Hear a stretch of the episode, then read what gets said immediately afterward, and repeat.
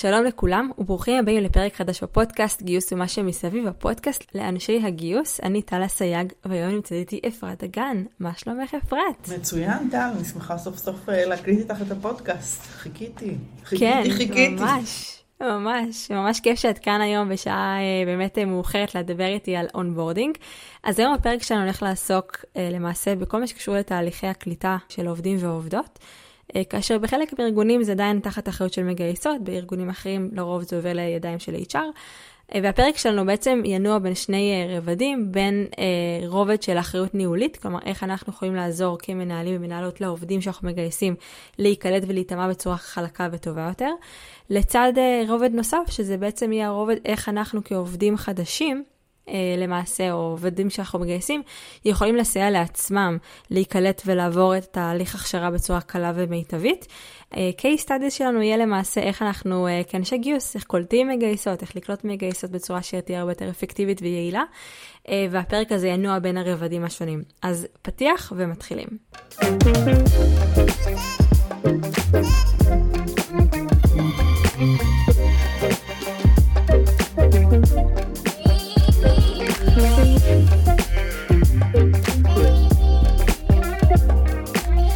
אז אני מניחה שרבים מהמאזינים של הפרק כבר מכירים את אפרת, אבל למי שלא מכיר, אז חשוב לי ככה להציג אותך. אפרת מייסדת את חברת אה, Workaround, שזה למעשה שירותי ייעוץ אסטרטגי בתחום הגיוס, אה, שזה בעצם אומר בפשטות שאת מנסה לפצח אתגרי גיוס לחברות אחרות. אפרת הקימה וניהלה את הגיוס בגוגל ישראל ואירופה כעשור, ניהלה גיוס במטה גוגל בגיוס בקליפורניה, ניהלה גיוס בחטיבת הרכבים האוטונומיים של ליפט ובנקסט אינשורנס הגלובלית אה, כאן בארץ. אה, נבחרה לאחת מחמשת אנשי משאבי האנוש הבולטים בישראל, מרצה, כותבת בלוג בשם Workaround ועוסקת בעתיד העולם תוכן של קריירה וייעוץ לארגונים. אז אחרי הפתיח המרשים הזה, אני מאוד שמחה שאת פה, ואנחנו נתחיל לדבר על onboarding, ואני כן אשמח לשמוע ממך משהו שעלה בקבוצת פייסבוק של הפודקאסט. אה, שאלה מישהי, האם יש הבדל בין איך שנראה onboarding בישראל לבין איך שנראה onboarding בארצות הברית. ואמרתי, או, oh, מעולה, כן, לגמרי שאלה שאת מכירה את שני הצדדים.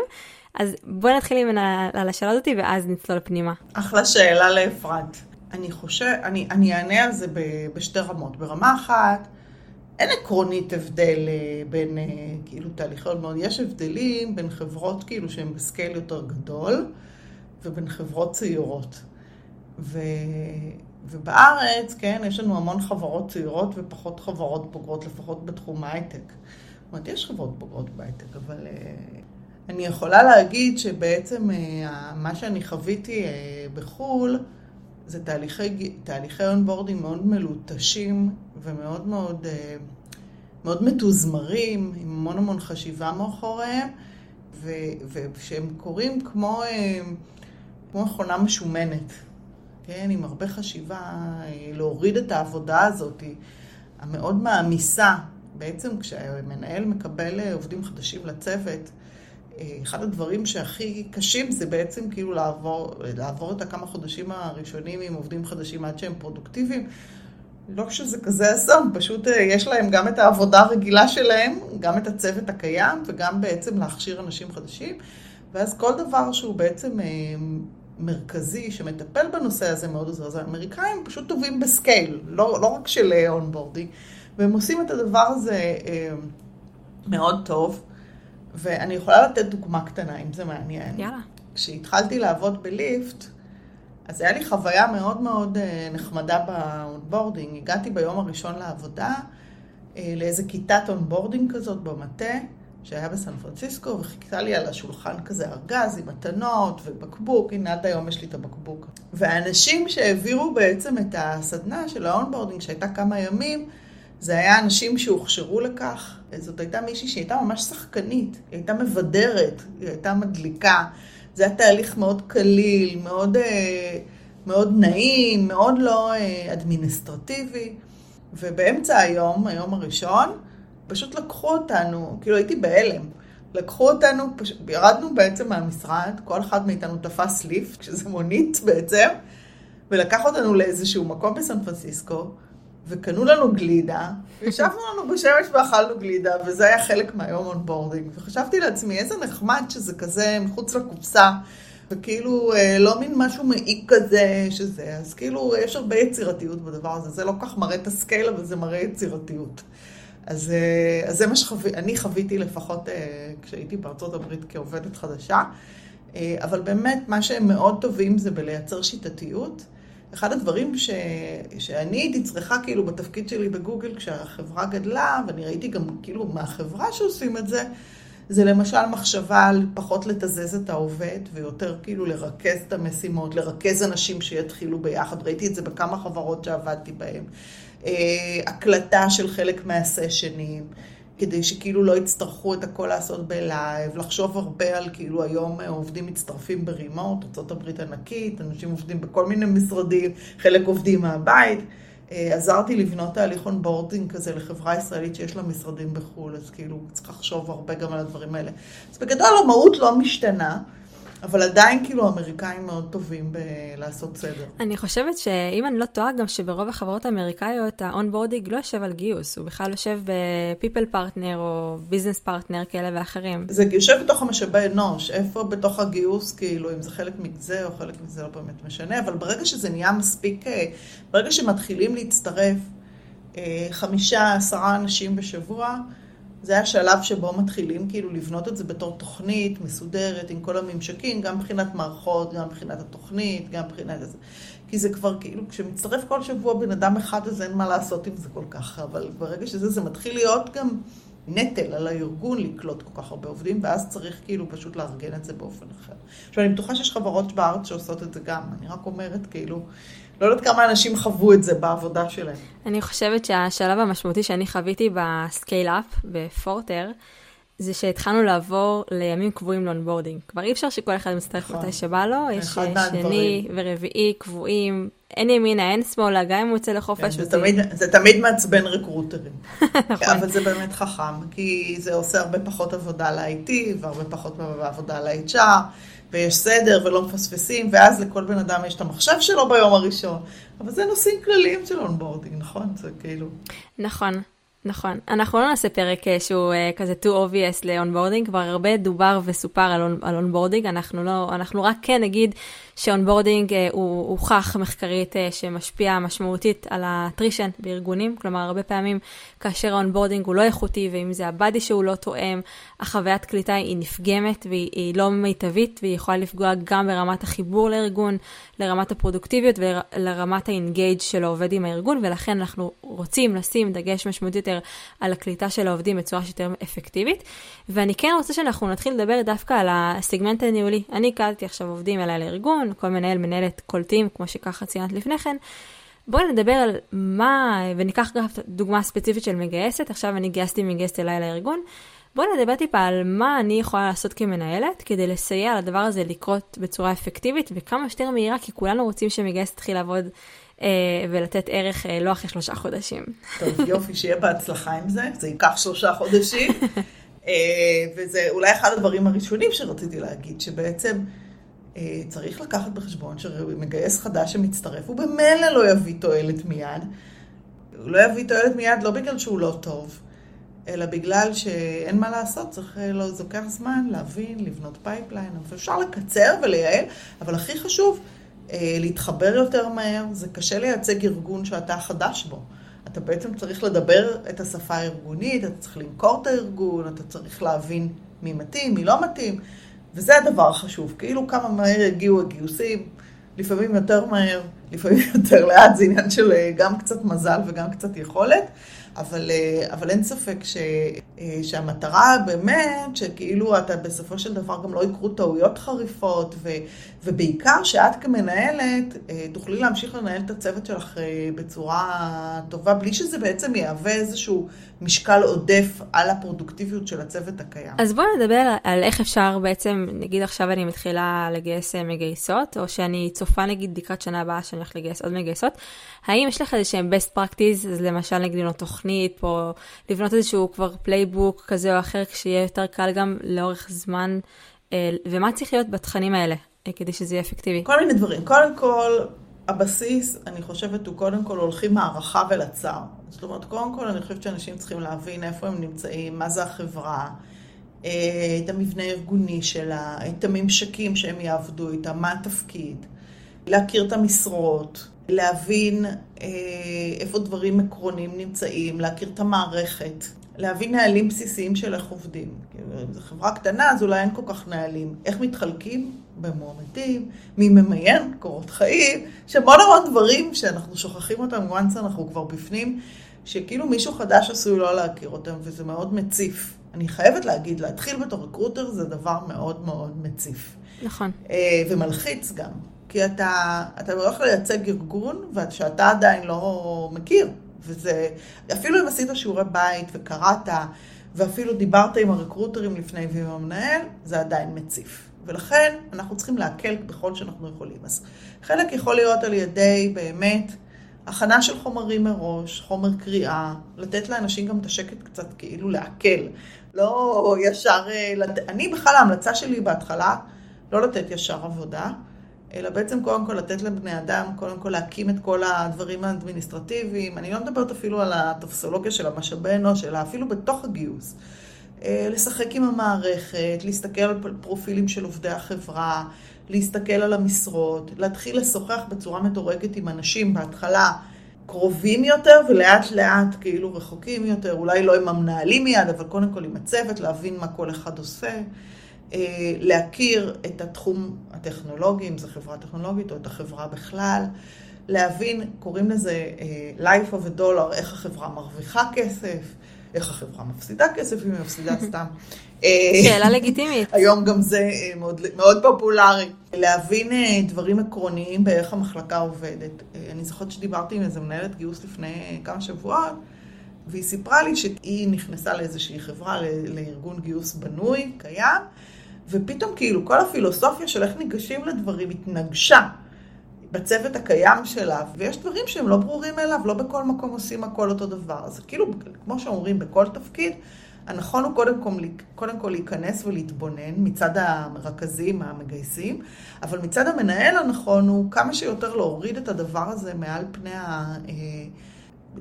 לעשות streamlining של כל הדבר הזה עד כמה שאפשר. זאת אומרת, קודם כל להתחיל באמת מנושאי קריאה כלליים, אחרי זה להכיר מערכות, להכיר, אה, לה, להכיר תכנים, וככל שהדברים האלה יהיו מוכנים, כולל נהלים, כמו למשל, איך עובד חבר מביא חבר, כלומר, תוך כמה ימים צריך לחזור לריפרל, אה, איך חולקים מועמדים, מי אחראי על כל מיני דברים בצוות, למי לפנות בכל מקרה. עכשיו, כמובן, לא מעכלים את הדבר הזה תוך יומיים, זה תהליך שיכול לארוך גם חודש. אבל ההמלצה היא להבנות את זה. זאת אומרת, לבנות איזושהי תוכנית מראש, שחושבת על באיזה קצב ובאיזה סדר אתה מצפה שבן אדם ילמד. ילמד יותר מהר, נהדר, אבל לנסות לעזור. אפילו אפשר לקבוע חלק מהפגישות מראש. אפשר אפילו להכין חומרים כתובים, סרטונים, תלוי באיזה קצב אתם מגייסים, ואם אתם צופים שיהיו לכם הרבה גיוסים. להנגיש כל מיני כלים שיעזרו, אפילו לא כלים של החברה, אלא כלים, סתם כלים שיעזרו למישהו שנכנס לתפקיד. וחוץ מזה, לא, לא לשכוח שצריך להיות גם חברתית נחמד כמובן. קודם כל, אני חושבת שכל מנהל צריך להיפגש עם העובד שלו ביום הראשון, אחרת זה די מבאס. אולי ארוחת, ארוחת צהריים עם הצוות, או משהו ארוחת בוקר, או מה שזה לא יהיה.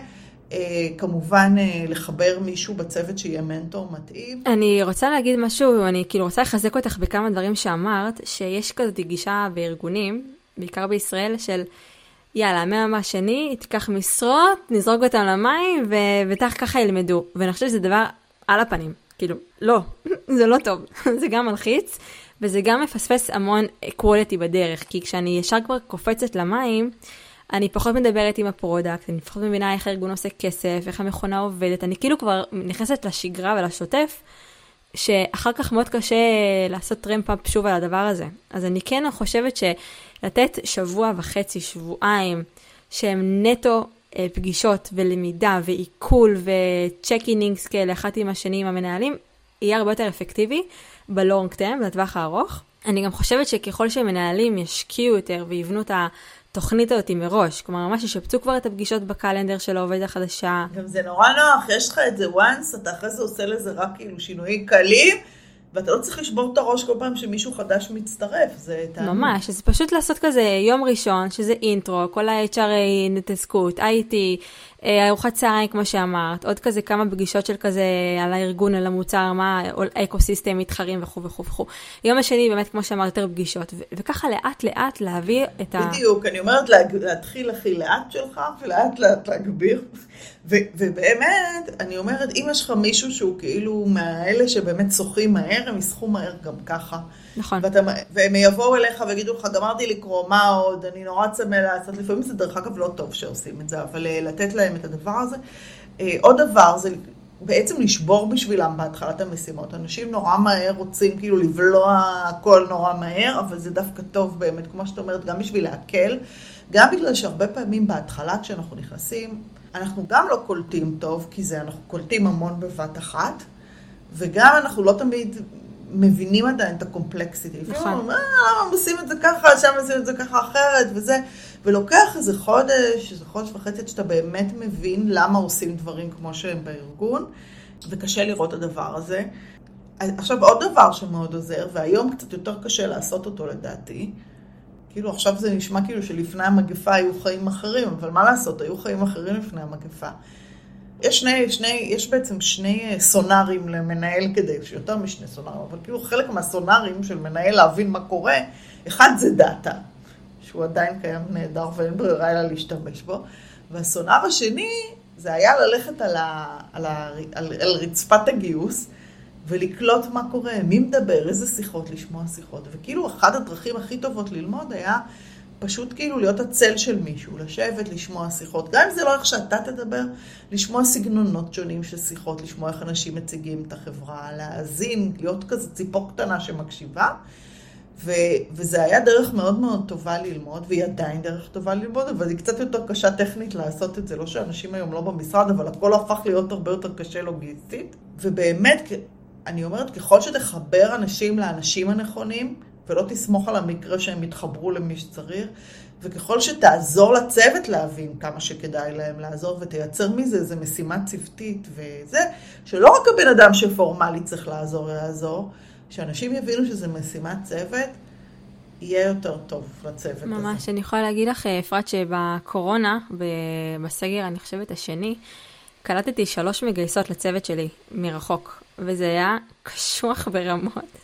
מה שהיינו עושות, אה, היינו, אני הייתי, הייתי מתקשרת למועמדים ומועמדות, שמה, הייתי עושה פגישה בגוגל מיט, זום, whatever, לא משנה, ושמה את המועמד העומד על, על מיקרופון, והם פשוט מקשיבות דרך המיקרופון. זה היה קטסטרופה ברמת האיכות, אבל אחר כך, כאילו, הם היו גם מקלידות כזה, מה אמרתי, מה שאלתי, מה הם ענו, ואז היינו נשארות עוד רבע שעה אחרי, ועושות איזשהו כזה follow-up על מה שקרה. עכשיו, זה גם מאוד עוזר לגיבוש הצוותי, כי אין מישהו אחד שמבין יותר או פחות, עושים את זה ביחד כצוות. ואז גם הרבה פעמים השאלות מפרות אחת את השנייה, לפעמים הרבה אנשים לא מרגישים בנוח לשאול שאלות, או מתביישים, או לא רוצים לצאת, כמו שאמרת, פחות מקצועיים, או, או, או להצטער באיזשהו מצג כזה שהוא לא תואם אותם, אבל כשעושים את זה ביחד כקבוצה, הרבה יותר קל גם לשאול את השאלות דרך כיוונים שהם שונים. וגם לכתוב פיץ', אני חושבת שלעבוד, לתת לה, בשיחות האלה, לתת לעובדים החדשים לכתוב את הפיץ', שיהיה כתוב להם. זה מאוד מקל אה, על מה החברה עושה, מה המטרה, מה הלקוחות, כאילו זה ממש עוזר. כן, וגם לקבל את זה שזה לוקח זמן, זאת אומרת, זה לא, זה, זה לוקח זמן אה, להגיע ל fine tuning, זה לא ייקח יום, זה לוקח זמן, כל אחד בונה את הגרסה שלו, בהתחלה זה נשמע נורא ואיום, אה, כמה מועמדים אה, ייפלו קורבן בדרך, אין מה לעשות. עוד דבר, אה, בגלל זה, זה מחבר אותי לנושא הזה, שבעצם ללמד אותם ביותר מדרך אחת. זה נהדר שבעצם היא כאילו, קודם כל שיש אנשים שיותר קל להם לצפות, יש אנשים שיותר קל להם להקשיב, יש אנשים שיותר קל להם לכתוב, לקרוא, לתת את החומר פעם ככה, פעם ככה, לאפשר כאילו לכל אחד לעבד אותו. עכשיו, אני יודעת שזה מורכב על רוב הארגונים לעשות כזה דבר, אבל עדיין כאילו אפשר פשוט להיות יצירתיים.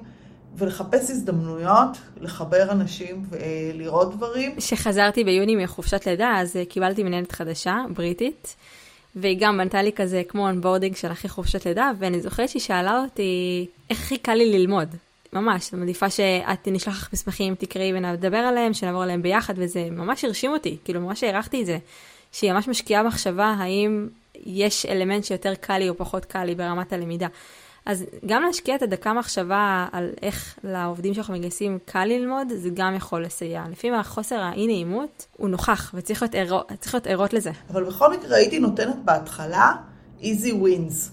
כאילו מין דברים כאלה ש... שיעזרו לבן אדם ללמוד את התהליכים, יעזרו לו כאילו להרגיש טוב, שהם לא נורא מורכבים. לפעמים הייתי נותנת לרקרוטרים החדשים שלי אפילו מין מועמדי מתנה כאלה, מישהו שאני יודעת שהוא די יעבור את זה, אבל כאילו שזה יעזור להם to go through the motion, לצבור את הביטחון, להכיר את התהליכים. ולאט לאט הם יצברו את העצמאות הזאת ויצליחו לצלוח את התהליך ולתת הצעות. לפעמים זה לוקח זמן, לפעמים נשבר גל, שניים, שלושה, עד שהם כאילו מצליחים. וזה יכול לקחת גם שלושה חודשים, אנחנו יודעים את זה. לוקח זמן לבנות pipeline. אה, אבל אני מאוד אוהבת דווקא לא, לא להקשות בהתחלה, לא, לא לעשות את המבחני אומץ על ההתחלה, כי זה גם ככה קשה, וזה מקצוע מדיד, לא כל המקצועות. דילברט תמיד אומר, אה, מקצועות מדידים זה על הפנים. שאפשר למדוד אותם. וגיוס זה מקצוע כזה, וזה בעיה, כי עכשיו מצד אחד קל לעזור לאנשים, כי אתה יכול להסתכל ולראות איפה הם תקועים, אבל מצד שני יש בזה משהו מאוד מלחיץ בשביל אנשים חדשים. אז בהתחלה אפשר קצת לשחרר את זה ולתת לאנשים לזרום עם העבודה ולהכיר, ולאט לאט לתת פידבקים. יש איזה ספר שקראתי אה, בחודשים האחרונים, הוא בכלל לא קשור לגיוס, אבל נורא מצא חן בעיניי, משהו שהיה כתוב שם, שהיא אומרת שכל שאלה, אסור ששאלה תחיה יותר מפעם אחת. שזה אומר שכל ש... שאלה צריכה להישאל פעם אחת, לענות פעם אחת, ואז להתקיים לנצח. שכאילו כל מה שמישהו שואל אותך או רוצה לדעת זה אולי משהו ששווה לתעד, אה, או לפחות לאיזשהו זמן עד שאתה, כאילו, יש לך את העיקר, אז כאילו, נגיד נורא טוב לקחת שני עובדים ראשונים שאתה מגייס, ובעצם לתעד את כאילו, גם לקבל מהם פידבק, ל- ללמוד מהם מה זה, לשאול מנהלים מה הם היו רוצים אולי שהעובדים ידעו. ואז כאילו ברגע שכאילו מה לא ברור, מה אתה עוד צריך לדעת, מה היה אפשר לשפר, וכאילו, ברגע שענית על השאלה אז לתעד את זה, ואז אתה לא צריך לעשות את זה יותר. כאילו, ברגע שאתה לא מתעד ולא זה, אז כל הזמן יהיה לך, ברגע שתענה על שאלות נפוצות של מגייסים, המגייסים הבאים כבר לא ישאלו אותך את השאלות האלה. נכון, זה, זה מתיש גם, כי, כי זה כמו Q&A כזה, זה רעיון מעולה. וואו, רעיון ממש ממש טוב. נכון, אז זה ממש שווה. עשיתי לאחרונה כזה משהו עם ה-VP Engineering, אנחנו עושים כזה ראונד טבל חודשי של המגייסות איתו, וכל חודש אנחנו אוספים שאלות, ואז אנחנו עושים כזה מסמך לגלגל של השאלות, והוא עונה, ואז אנחנו מתעדות, אז זה ממש כזה Q&A למגייסות עם ממש, אחלה רעיון, אהבתי. בואי נדבר טיפה על מתי מתחילים להגדיר ציפיות. עם העובד החדש או עם המגייסת החדשה? כאילו, מתי נכנס האלמנט של אה, ציפיות? אה, אני חושבת שציפיות צריכות להיות מוגדרות מ-day one. נורא קשה לעבוד שאתה לא מבין מה רוצים ממך, אבל הציפיות צריכות להיות להתפתח. בהתחלה אתה מגדיר ציפיות מאוד בסיסיות, תגיע לעבודה, תקרא את החומרי onboarding ואל תדאג בקשר לשום דבר אחר. בשבוע הבא אולי תתחיל שיחות, בשבוע, בחודש, הראש, בחודש הראשון אולי אני אתן לך משרה, תתחיל לעבוד עליה, אני מצפה שתתחיל לתאם שיחות ראשונות, כל פעם להזיז את, ה, את היד, כמו שלכל עובד אני מצפה שכל הזמן יהיה עגול, כאילו, כאילו יהיה כל פעם סטרץ' קטן קדימה. אז, אז אני חושבת שלא לתאם ציפיות זה, זה דרך אה, מובטחת לגרום לתסכול. ומההתחלה צריך לתאם ציפיות, רק הציפיות צריכות להיות להגיד, תראה, אתה, בהתחלה אני לא מצפה ממך לגייס, אני מצפה ממך ללמוד את הפרופילים.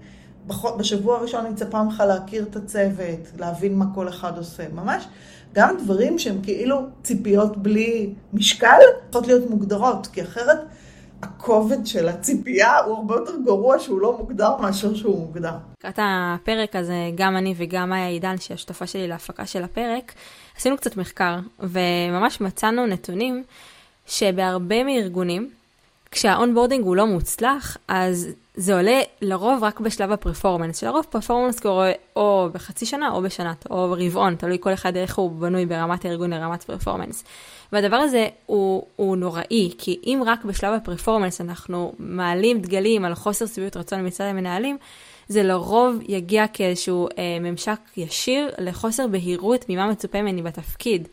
שזה בדיוק מתכנס למה שאת אמרת לפני דקה, כלומר, ככל שיש לנו יותר ציפיות מההתחלה, ברמת הקלריטי של הארגון, של התפקיד, של התכולה, של SLA, כמו שציינת, כמה אנחנו צריכים uh, לתת מענה לרפרל. כלומר, הדברים האלה, ככל שיהיו הרבה יותר ברורים ונהירים לעובד ולארגון, הרבה יותר קל יהיה אחר כך להגיע לפרפורמנס, אה, או לשיחות משוב החצי שנתיות או שנתיות, ולדבר הרבה יותר דוגרי, ולא להיות מופתעים בשום צורה. את חושבת אבל נגיד של אחרי חודש וחצי בתפקיד, לעשות שיחה של...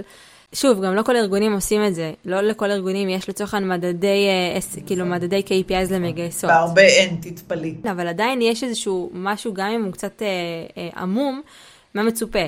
לא יודעת, לקבל פידבקים מנהלי מגייסים, אה, לעשות, אה, לא יודעת, אה, המרה, כאילו לסנן קורות חיים, לא יודעת, כאילו כל ארגון מה, מה רמת המקצועיות שלו, אבל ככל שיהיה יותר קל להגדיר את הציפיות, יותר קל, אבל אני חושבת, חושבת שאחרי חודש וחצי לתוך התפקיד, לדבר על מדדים קונקרטיים זה ריאלי? זה גם, זה גם הרבה יותר הוגן.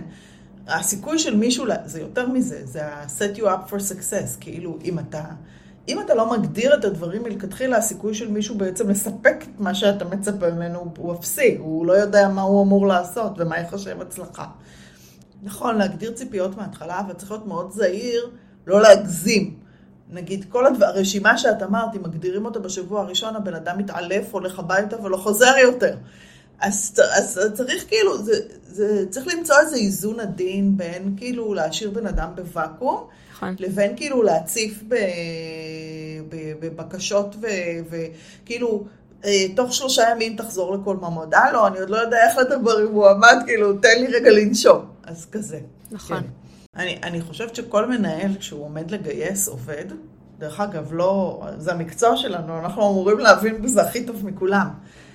הוא צריך להגדיר מה הוא מצפה מאותו עובד, או מה תחשב הצלחה בעיניו של העובד, תוך שלושה חודשים ותוך חצי שנה. וברגע שהדברים האלה ברורים, דרך אגב, אתה גם תגייס יותר נכון, גם תאתר יותר נכון, גם תגייס יותר נכון, וגם כשהבן אדם מתחיל, מאוד קל לך להגיד לו למה אני מצפה ממך. אבל, אני אומרת שוב, זה צריך להיות יעד מתגלגל ומרוכך בהתחלה, ועם קצת מרווח נשימה, ולהבין שלא כל בני אדם לא כל בני אדם מתקדמים באותו קצב, לא כולם לומדים באותו קצב, וזה לא מעיד שום דבר על היכולות. כן, היו לי עובדים שהתחילו מאוד לאט, ואחרי זה הפכו להיות תותחיים ברמות על, ויש אנשים שהתחילו מהר והתרסקו אחר כך, היו צריכים לקום, להתרסק ולעוד, זה לא אומר שום דבר. יש אנשים שיש להם יכולת למידה מהירה, עודף ביטחון זה לא בהכרח אומר שמישהו יצליח, לפעמים להפך, כאילו, כמו שאת אומרת, זה רץ על יסודות. ולכן כאילו אני אומרת, זה לא, את יודעת, זה לא חד משמעי. אני חושבת שכאילו, אני, אני מוצאת שהרבה ארגונים בכלל אין להם יעדים למגייסים בארץ. יותר מזה אני אגיד, אין להם גם יעד, הם, הם לא יודעים גם למה להשוות להגיד אם הם עושים עבודה טובה מעבר לאם הם ממלאים את המשרות שלהם. אז יש לנו עוד, אז עכשיו כאילו אם זה טוב או רע שיש יעדים, זה ויכוח שלם, אפשר לדבר על זה, אבל זה לא קשור לפרק שלנו היום, אבל בוודאי שבארגונים שהם אה, כן דוגלים במדידה ועבודה לפי יעדים, אני חושבת שבסך הכל היכולת של, קודם כל צריך להגיד, יש איזשהו חיבור בין הדבר הזה לאפשרות של אנשים להתפתח בתפקיד. אני הרבה פעמים עוזרת לארגונים לבנות את הלאדר המקצועי שלהם בתוך הגיוס. מה מצופה ממישהו שרק התחיל, מה מצופה ממישהו בכיר, מה מצופה ממנהל גיוס, מה מצופה מסורסר מתחיל ומסורסר מנוסה. ובעצם אני חושבת שדווקא על ידי הגדרת הציפיות הזאת, זה נכון, זה קשור מאוד לפרפורמנס, אבל גם לאנשים קל יותר להבין מה הם צריכים לעשות כדי להצליח, מה הם צריכים לעשות כדי להתקדם. הם מבינים איפה, איפה להשקיע את האנרגיה שלהם, הם מבינים למה אפשר לתת להם משהו בנוסף או לא אפשר לתת להם. זה עוזר להם לזוז אם צריך, הכל בסדר. אבל כשיש חוסר בהירות ו, ויש אה, שרירותיות בלמה מקדמים מישהו, או למה הוא קיבל את התפקיד ואני לא, או שרירותיות בכלל באיך העבודה מתחלקת, אז זה מייצר המון, אה, המון טעם רע וחוסר בעבודת צוות, ו, וזה מבאס, ובגיוס גם ככה יש מספיק על הראש, אז... לגמרי. תראי, לבלינג זה גם משהו שעדיין לא חזק בישראל. אני יכולה להגיד לך שאני חווה את זה מאוד מאוד. בשנה וחצי האחרונות נכנס לנו בארגון המון לבלינג, staff, principal ו senior וכל השלבים האלה. וזה כל כך הרבה יותר קל לדבר בתוך הארגון על איך נראה התפתחות, וגם עם אנשים מבחוץ שאומרים, אוקיי, יש פה ארגון שמבין עניין, יש פה תהליכים הרבה יותר מובנים. עצם זה שיש התפתחות, נכון. זה כבר good news, כי אני מבין שיש לי לאן להתקדם, אני מבין שמישהו חשב על זה והוא מבין איך הוא רוצה שאני אתקדם, אבל זה כבר סיפור אחר. אני אומרת, כאילו, זה מראה איזושהי מקצועיות. עכשיו, כאילו, הרבה פעמים, דרך אגב, ארגונים מעקמים עין, כאילו, הדבר הזה, אבל בעצם נוצר פה בעצם רצף. מה... אה, זה קצת קשור כאילו לתהליכי גיוס מובנים, ולבעצם הגדרה של הציפיות, מיהו המועמד שאנחנו רוצים לגייס ובמה הוא צריך להיות טוב, ויש לזה בעצם, זה כמו כביש, את יודעת, הסרגל שעובר מזה, בעצם ל performance management, ונכון, בארגונים גדולים ומסודרים, כאילו זה מין א' ב', והרבה ארגונים בישראל בעצם מגיעים היום לסקייל שפתאום הדבר הזה, והרבה פעמים התחושה הראשונית של עובדים זה כאילו לדחוף את הדבר הזה. לא רוצים, אל, אל תכניסו אותי, איך, איך השיר של אה, זה? אל תתייגו אותי, אל, אל תשבצו אותי לשום אה, זה, אבל בסוף, בסוף הרבה פעמים אם אתם לא, זה, זה, זה, זה, זה בסך הכל גם לרעת הזה, אז אני אומרת, נכון. סדר עוזר כשארגון גדל אין ברירה אלא לעשות סדר. כי אם, לא, כי אם לא עושים את הסדר הזה, אוכלים אותה בצורה אחרת. נכון, והרבה עזיבות. נכון, אנשים רוצים להתקדם, אנחנו לא באים אה, להתנדב בסופו של דבר. כן. זה מביא אותי בצורה די חלקה לחלק השני שלנו בפרק, שזה איך כמגייסת יכולה לעזור לעצמה להצליח בצורה יותר מיטבית, או מגייס כמובן, או sourcer, או סורסרית, או כל עובד למעשה, אה, אם ניקח את זה בצורה יותר רחבה. ואני חושבת שיש, אמרת משהו שמאוד אהבתי, ה over ביטחון. יש משהו כשהם מגיעים לארגון ויוצאים בהצהרות, וכן, ואנחנו עשינו ככה, יש בזה משהו שממש מייצר אה, אנטיגוניזם. אנטגוניזם, כן. וואו. אנשים יכולים, מה זה לעייף? אז, אז בואו נדבר מה כדאי לא לעשות, ואז אולי מה כדאי כן לעשות. זה, לא, זה לא קשור רק לגיוס, אבל נכון. באמת אחד האתגרים בגיוס זה שזה מקצוע, זה, זה קודם כל עיסוק שהוא... כל זה מדיד. שתיים, אתה קודם כל אה, בעין ה... אה, אתה, אתה בחזית, אתה מייצג את הארגון נורא מהר, או פחות מהר, אבל אתה רוצה לייצג אותו מהר, ו, אה, ואתה ממשק של המון המון תפקידים, ואת מדבר עם המון אנשים, וזה הופך את זה ליותר קשה. עכשיו, כאילו, מה אני יכולה להגיד למגייס שנכנס לארגון? קודם כל, להקשיב פי עשר יותר ממה שלדבר. זה בכלל המלצה טובה לכל מי שמתחיל תפקיד, ולהתבונן הרבה ולא לקפוץ למסקנות. ולשבת ולקחת את הזמן לקרוא וללמוד, כי זה נורא קשה לעשות את זה, ותמיד כולם רוצים ישר לקפוץ ולעשות משהו, אבל בעצם אם אה, אה, ייקחו את הזמן הזה כדי קודם כל להקשיב וללמוד איך הארגון מתנהל. לראות אה, אה, איך ישיבות מתנהלות, איך אנשים פונים זה לזה, מה מקובל, מה לא, זה בכלל עצה טובה, לא קשור רק לגיוס. אה, וגם להזדהות קצת עם העובדים שלך, שאתה תגייס ולהבין מה הם צריכים לעבוד. עכשיו, אה, לעבוד מסודר. אה, גם כשמתחילים לעבוד, כאילו לנסות לרשום דברים, לשאול שאלות, לא להתבייש לשאול שאלות, לאסוף את השאלות שיש לכם ולשאול אותן במרוכז. קודם כל, ליצור בריתות עם אנשים שאתם יכולים ליצור, יש לכם את המנטור אולי, או הבאדי, או מה שלא יהיה, או את המנהל, וכאילו, איפה שאתם לא בטוחים תשאלו, אבל גם לשאול הרבה שאלות ולא להתבייש. אה, איפה, שאין, איפה שיש ספק, אז אין ספק ולשאול. ולשאול הרבה בהתחלה, ואז תצטרכו לשאול פחות. זה ב', ללמוד לבד, לחפש כל מה שאפשר ללמוד לבד, ליצור קשרים בלתי פורמליים, לא רק קשרים פורמליים, זאת אומרת, לא רק להישאר לתוכנית הבסיסית שהמנהל שלכם כתב לכם עם מי צריך להיות, ולהרחיב את זה, ולהגיע ולדבר עם עוד אנשים, עם עובדים, עם מועמדים. לא בשביל כאילו עכשיו להתחיל איזשהו אה, מחקר על החברה, אלא בעצם להעשיר את הנקודת מבט ולהבין יותר לעומק את הדברים. ככל שתדברו עם יותר אנשים, יש יותר סיכוי שתבינו יותר לעומק את החברה ואת האתגרים שלה, ומה אתם, בעצם, איך אתם יכולים לעשות את העבודה שלכם יותר טוב. למשל, אם מנהל מגייס, שאתם עובדים, באמת לשאול המון המון שאלות על למה המשרה קיימת, ואיך היא תתרום לחברה, ומה היה בהיסטוריה, ומאיפה בדרך כלל מגיעים אנשים, וכאילו לשאול מלא מלא ומאיזה חברות. לאט לאט לא תצטרכו כבר את זה, כי אתם תכירו ותבינו וזה, אבל בהתחלה פשוט כאילו באמת להעמיק, לקרוא כתבות בעיתון, אולי אפילו לפני שאתם מצטרפים. לשים אלרטים על החברה. זאת אומרת, אלרטים את מתכוונת לגוגל. לגוגל, אלרטים, גם על חברות, גם על התחרות, מאוד עוזר. להסתכל על חברות מקבילות ואיך נראות המשרות שם. עכשיו, יכול להיות שחלק מהמידע הזה יהפוך להיות לא שימושי מהר מאוד. עוד דבר שנורא נחמד לעשות וחכם בעיניי, זה להסתכל בלינקדאין על כל העובדים שמרכיבים את החברה ומה מאפיין אותם. כאילו, יש אולי את ההגדרות הרשמיות, אבל כאילו, מה אפשר לראות? זה כאילו קצת ה flavor, כאילו, של העובדים בחברה. ובקיצור, להיות סקרן מאוד, ולשאול הרבה וללמוד ולדבר עם הרבה אנשים, וקודם כל לייצר יחסים. כאילו ככל שיהיו לכם יותר מערכות יחסים, ותהיו חברותיים יותר, אנשים יעזרו לכם. אז כאילו לא, לא להיות, כאילו יש פה עניין של אופי, אבל, אבל להשתדל להיות פתוחים. כן. ואפילו להתגבר על הביישנות הטבעית ולנסות כאילו לדבר עם אנשים ולהכיר אנשים, כי זה מאוד מאוד מקצר את הקושי לעשות את העבודה. מערכות יחסים זה הספוג שעוטף אותנו באופן כללי ועוזר לנו בעבודה. ונותן לנו בעצם משהו ליפול עליו כשאנחנו עושים טעויות או שאנחנו לא מבינים משהו, תמיד יהיה לנו את מי לשאול. אז כאילו, הכי חשוב זה כאילו לבנות את היחסים, להשקיע באנשים.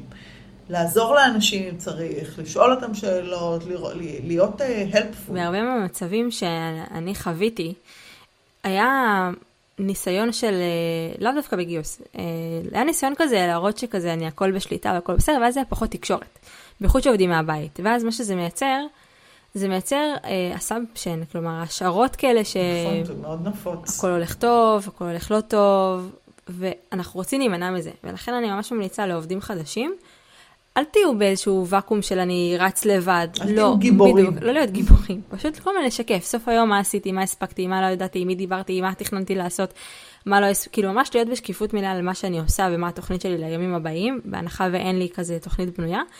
ועוד משהו ממש חשוב שאני שמתי לב שלי מאוד עזר אה, לעשות את הקפיצת הבנה ברמה העסקית, זה אחרי שהבנתי, אוקיי, יש לי צוות, צוות, צוות, או קבוצה, קבוצה, קבוצה, להתחיל לחבר ולהבין את התלויות אחת עם השנייה. כלומר, איך צוות אחד משפיע על הצוות השני ואיך הקבוצה הזאת אה, היא קשורה לקבוצה אחרת. כלומר, החיווטים האלה מעבר, כן.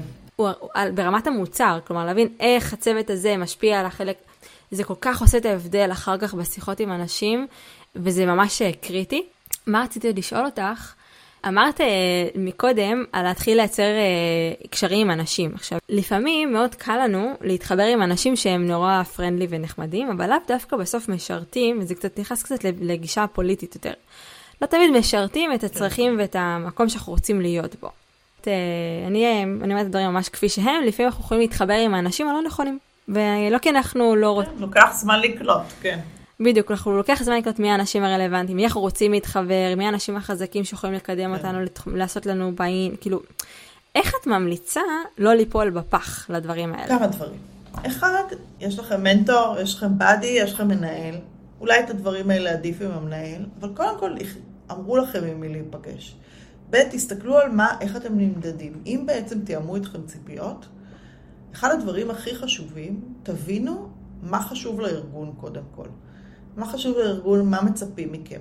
הרבה פעמים אני רואה אנשים מתפזרים על כל מיני דברים כי הם מלהיבים אותם. כשאתה חדש ואתה מגיע, אתה קודם כל צריך להוכיח את עצמך על הבסיס, על ה-bread and butter שאליו הגעת. קודם כל, תראה שאתה יודע את העבודה, אחרי זה תתחיל להתפרס. והאנשים שרלוונטיים לך זה אנשים שקשורים ל-day job שלך קודם כל, כן? אז כשאתה חדש, בכלל אני חושבת שזה טוב מאוד לבנות יחסים בחברה, אבל כאילו כשאתה יומיים בחברה, לא הייתי הולכת ומתחילה, אה, כן, להשתולל. יומיים בחברה, התפקיד שלך קודם כל לשלוט בתפקיד הבסיסי שלך, להיות כאילו די אה, צנוע ושקט בהתחלה. כשאתה תתחיל לראות מי יושב בישיבות, איך, אה, איך דברים קורים, מי הנפשות הפועלות, לוקח חודש, חודשיים, שלושה, אתה מתחיל לקלוט מה קורה, אתה תתחיל לבד להבין איך המערכות, יש ספר מאוד מעניין כאילו על, מערכ... על אה, רשתות פנים-ארגוניות, כאילו הלא פורמליות. מי זה שמשפיע על קבלת החלטות ולאו דווקא הוא בתפקיד שהוא אמור להיות? ולאט לאט להבין. בהתחלה, אחת העצות הכי חכמות שיש זה, אומרים, make your manager look good. זה כאילו נשמע נורא חנפני, אבל זה כאילו לעובד חדש וצעיר, זה אחד הדברים הכי חשובים שיש. לפעמים עובדים לא מבינים אותו. הג'וב שלך הוא קודם כל לעשות את מה שהמנהל שלך רצה ממך. כמובן, אתה יכול אה, אה, לשאול, אתה יכול להטיל ספק אם צריך, אבל בהתחלה, קודם כל, לך, לך, לך by the book, לך על הדברים הפשוטים, לך אל האנשים הברורים מעליהם. לא במקרה יתוו לך, אם אנחנו חוזרים לפרק הקודם, יתוו לך איזושהי תוכנית מאוד סדורה כדי שלא תסטה. לאט לאט, כשתצבור יותר ביטחון, שתשלוט במטריה, שתתחיל להבין מי נגד מי, שתתחיל להבין איך ליצור, בהתחלה הרי אתה לומד את הבסיס, אחרי זה אתה מתחיל לעשות את הבסיס יותר ויותר טוב, ואחרי זה אתה כבר יכול לאלתר. אבל כשאתה לומד רק את הבסיס, אתה לא יכול עוד לאלתר, ואתה לא יכול עוד להתחיל להתפרס. אז אני אומרת, אל תסתבך עם אף אחד בזה. חודש ראשון אתה צריך להיות די צמוד להוראות, ואיפה שיש לך ספק, תשאל אותנו, אני תמיד מספרת את הסיפור, זה סיפור טוב. אה, איזו עובדת שהייתה לי, היא התקשרה אליי בשבוע הראשון שלה לעבודה. לא, לא היא התקשרה, מישהי אחרת התקשרה אליי, והיא אמרה לי, העובדת שלך החדשה התקשרה וצעקה עליי עכשיו. עכשיו, זה היה מישהי כאילו מאוד מאוד אה, ותיקה בחברה, והיא לא חשודה שהיא ממציאה דברים. אז אמרתי לה, תגידי, מה, מה, מה מדובר? אז היא אומרת לי, אני לא יודעת, הייתה איזו ישיבה, משהו שקשורה לחדרי ישיבות, והיא פתאום התקשרה אליי ואמרה לי, למה אני לא בישיבה הזאת וזה לא בסדר. מה? חזרתי למשרד למחרת ודיברתי איתה ואמרתי לה, תגידי בכלל, איך, איך הגעת למסקנה שאת צריכה להיות בישיבה הזאת ומה פתאום את פונה לאנשים? זה היה ביום השלישי שלה לעבודה. אז היא אמרה לי, ראיתי ביומן שלך שיש כזאת ישיבה. מה? בקיצור, אה, זה לא לעשות דברים כאלה, זה די ברור, אבל אני אומרת, בהתחלה, אתה צריך פשוט ללכת בדרך שסימנו לך, ואתה צריך לשאול את המנהל שלך, והמנהל שלך הוא הסמן הכי טוב, ולעשות מה שהמנהל שלך צריך ממך, זה הדרך הכי טובה להצליח.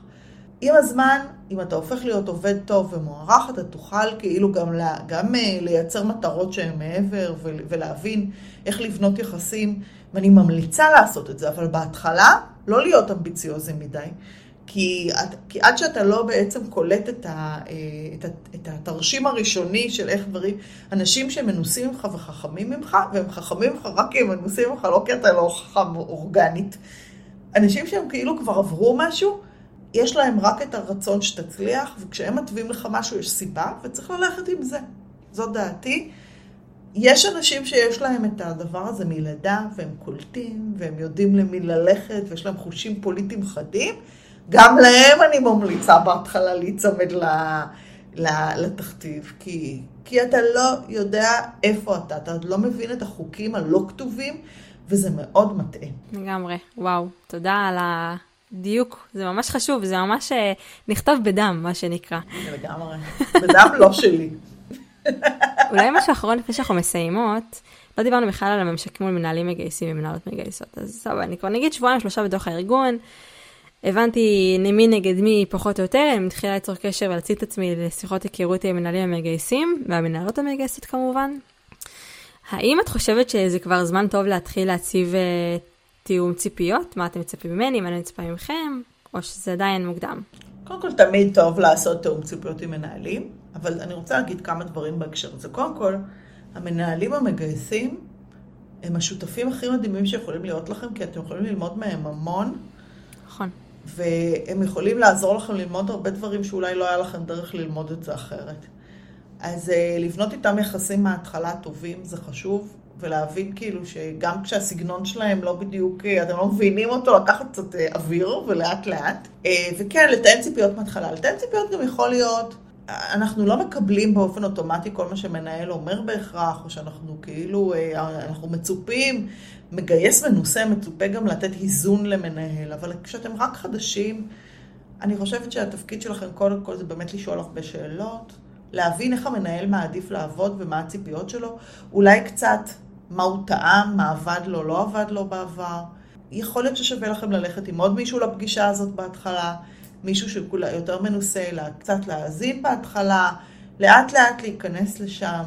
אני חושבת שאתם יכולים ללמוד המון, אם אתם רוצים את המנהל המגייס הנכון שהוא פתוח לזה, הם יכולים פשוט כאילו לקצר לכם את הדרך בטירוף, במה אתם יכולים לדעת. ובכלל, אני חושבת, זה, זה מחבר אותי לעוד נקודה שנורא היה חשוב לי להגיד היום, שאי אפשר להצליח לגייס לבד. לא משנה מה אתם עושים, אי אפשר לבד. ובעצם הבריתות האלה שאתם תבנו, גם עם הצוות וגם עם המנהלים שאתם עובדים איתם, הם יותר חשובים להצלחה שלכם משתבינו עוד מונח טכנולוגי, או, או, או איך החברה מרוויחה כסף, למרות שזה חשוב. אבל באמת באמת, ככל שהמערכות יחסים שלכם יהיו טובות יותר, אתם פשוט, זה המקדם הכי חשוב להצלחה. פי עשר יותר מכל דבר אחר, לא חריצות ולא שום דבר אחר. זה מה שאני ראיתי בקריירה הקצרה שלי. Uh, טוב, אז אולי נסכם. איך מסכמים כזה פרק אה, עשיר ומעניין? אני חושבת שפשוט אה, להכניס קצת מודעות לנושא של קליטת עובדים, להתכונן מראש, לבקש פידבק, להיות אמפתי ולתת את הזמן. בסוף אנחנו רוצים שתהיה חוויה כל כך טובה ברמת ה onboarding, שאנחנו ניתן השראה גם לעובדים החדשים שלנו, אחר כך להיות חלק מה onboarding, וכן להיות אותם המנטורים וה buddy לאחרים בתור, תן וקח בסופו של דבר גם בארגון. אז תודה רבה לך, אה, אפרת, על השיחה המאוד מעשירה הזאתי. את רוצה להגיד משהו לפני כן, עוד משהו? אני אשמח, אה, זה שיימלס פלאג, אם אפשר. אני אגיד שאני עובדת באמת עם מנהלי גיוס אה, ללוות אותם בתפקיד, אבל, אבל, ש, אבל גם פותחת קורס למנהלי גיוס שנפתח ב-11 לתשיעי, וגם קורסים למגייסים טכנולוגיים, ובאתר שלי יש מלא אינפורמציה כמובן, אני אשמח לכל מי שרוצה להתייעץ על משהו בכיף. ותודה שהזמנת אותי, טל, היה כיף. תודה רבה אפרת על השעה ועל השיחה המעשירה מהניסיון שלך ומהיכולות שלך. תודה למאיה עידן, השותפה שלי בהפקה של הפודקאסט, ולכם המאזינים והמאזינות שנשארתם לנו עד הסוף להקשיב לפרק המאוד מרתק הזה. מזמינה אתכם גם כמובן להיכנס לקבוצת הפייסבוק של הפודקאסט כדי להמשיך לדבר שם על onboarding, גם אפרת וגם אני נהיה שם. אז תודה רבה ונתראה בפרק הבא.